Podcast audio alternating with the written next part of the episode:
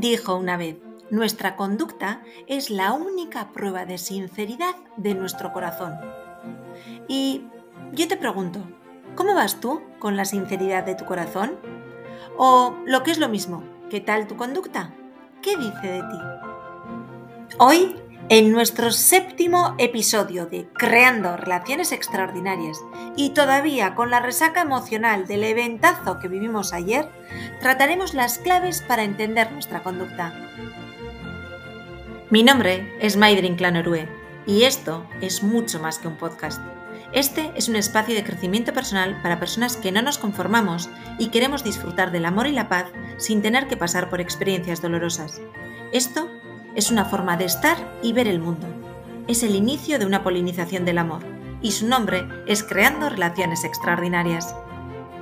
Vivimos rodeados de información, sabemos exactamente cómo utilizar la última tecnología y no dudamos en estudiar y leer acerca de cómo sacar partido a las últimas novedades de las redes sociales o de cómo sacar la mejor foto para mostrarla a los demás. Sin embargo, ¿cuánta energía dedicas a entenderte? A saber sobre tu conducta. En el episodio de hoy descubrirás tu forma de conducta. ¿Estás preparado? ¿Estás preparada? Vamos a ello. Recuerda que encontrarás todo lo trabajado aquí y mucho más en la trilogía más completa sobre las relaciones humanas, Los secretos de las relaciones extraordinarias. Hoy hablamos sobre nuestra conducta y para entenderla es importante que pongamos la mirada en cómo actuamos ante los demás. Como seres sociales que somos, eh, gran parte de nuestro tiempo lo utilizamos relacionándolo con los demás. Así, a lo largo del día tenemos una multitud de interacciones sociales en la que, de alguna manera o de otra, es imprescindible que nos expresemos y que pongamos en práctica nuestras habilidades sociales. Precisamente en estas interacciones con los demás es donde podemos exhibir los diferentes comportamientos y los diferentes estilos de comunicación. Y eso es precisamente lo que trataremos hoy en Creando Relaciones Extraordinarias. Hoy hablaremos de las tres formas de comunicarnos y comportarnos. ¿Te imaginas lo que implicará entender y saber perfectamente cómo actúas? Empecemos. Estamos hablando sobre nuestra forma de comunicarnos y comportarnos ante los demás. Y, en términos generales, podemos clasificar dicho comportamiento en tres grandes grupos. Vayamos con el primero.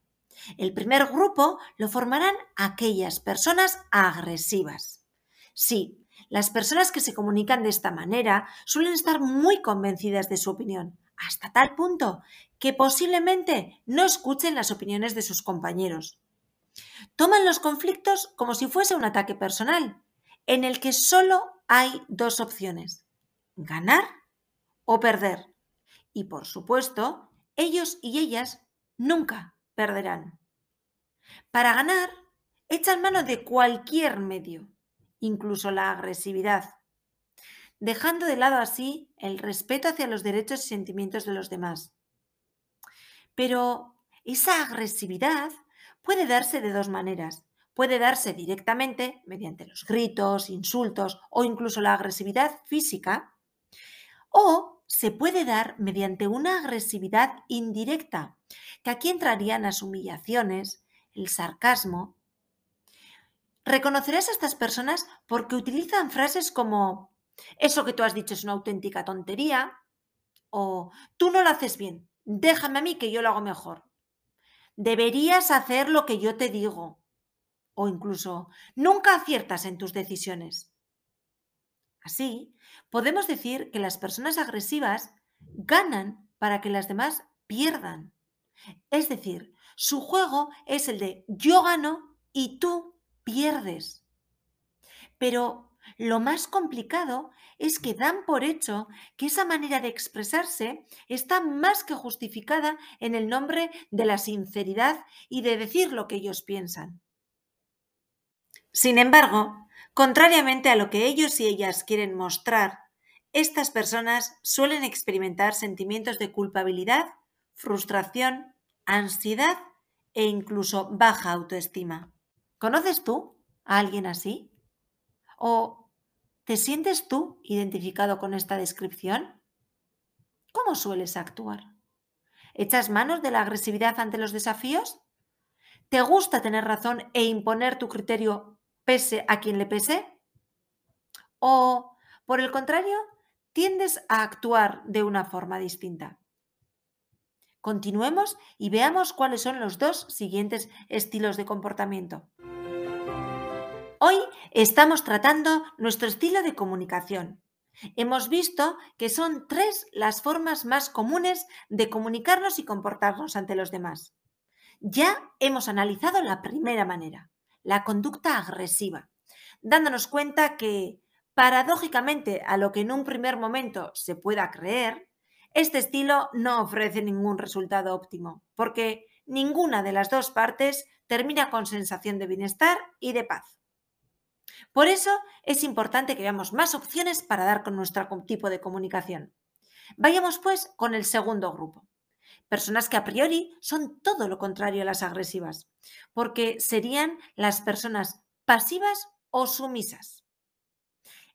Estas son las personas que no expresan lo que sienten o lo que quieren y si al final se animan a hacerlo y se animan a expresar lo que sienten, lo hacen de una forma muy insegura y siempre desde la culpabilidad.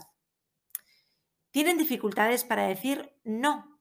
Incluso se sienten culpables cuando lo hacen. Esto ocurre porque dan más credibilidad a lo que piensan y sienten los demás que a lo que piensan y sienten ellos mismos. Y a veces temen que los demás se ofendan. En general, podemos decir que si el juego de los agresivos es el de yo gano y tú pierdes, el de las personas pasivas es justamente lo contrario. Tú ganas y yo pierdo. ¿Conoces a alguien así? ¿Conoces a alguien que se sienta con la obligación de dar explicaciones sobre sus comportamientos para buscar la aprobación de los demás? Incluso este tipo de personas llegan a adaptar sus comportamientos a lo que se espera de ellas. Las frases que ellos utilizan son como, bueno, esto que voy a decir probablemente sea una tontería. Mm, seguro que tú sabes mejor que yo lo que hay que hacer. Nunca hubiera podido hacer frente a esto sin ti. O, aunque tenía otros planes, mm, vale, bien, haremos lo que tú quieras. No afrontan los conflictos porque anticipan esas consecuencias que puede haber como, rechazo y en ocasiones pueden tener incluso como ciertas explosiones emocionales que escapan de su control. De hecho, hay estudios que hablan de una cuarta forma de comunicación, la del estilo pasivo-agresiva. Las personas pasivo-agresivas no son directas y más bien buscan maneras indirectas de decir lo que les molesta son agradables con algunos y desagradables con otros.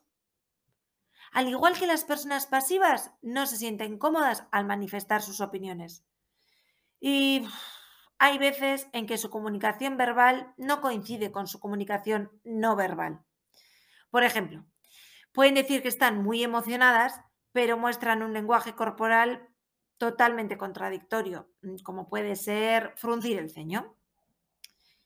Algunos de sus comportamientos pueden ser mm, de crítica o, de protesta, o incluso el de estar enfadado, irascible, ser olvidadizo. ¿Reconoces a alguien en este estilo? ¿O puede que te sientas tú mismo o tú misma identificada? Recuerda que estamos analizando la manera de comunicación que cada uno de nosotros tenemos hemos visto que esa forma de comunicarnos nos llevará a actuar de una manera u otra y por ende a relacionarnos desde una perspectiva o de otra. Hasta el momento hemos visto dos estilos de comunicación. El estilo de comunicación agresivo, entrando en este grupo aquellas personas que imponen su criterio le pese a quien le pese, y también hemos hablado de las personas sumisas o pasivas, que son aquellas que por no fallar a los demás se dejan en el último lugar descuidando completamente sus necesidades. Y a raíz de estos dos estilos hemos aclarado que en ocasiones puede haber una mezcla de estas dos formas de comunicación y darse el estilo pasivo-agresivo. Una forma de actuar que consiste en expresar sentimientos negativos de forma indirecta, en lugar de abordarlos abiertamente y directamente. Pues bien, solo nos queda la última forma de expresarnos y de comunicarnos. ¿Adivinas de cuál se trata? Exactamente. Hablamos del estilo de comunicación asertivo. Las personas asertivas se comunican de manera directa, exponiendo mm, clara y honestamente lo que piensan y sienten. Es decir, expresan su opinión de forma íntegra, pero siempre teniendo en cuenta la perspectiva de la otra persona para no ofenderla. Diríamos que es una comunicación en la que se expresa lo que piensa y se siente con sinceridad y sin incomodar a la otra persona. Las personas que utilizan este tipo de comunicación tienen en cuenta la opinión y los puntos de vista de la otra persona.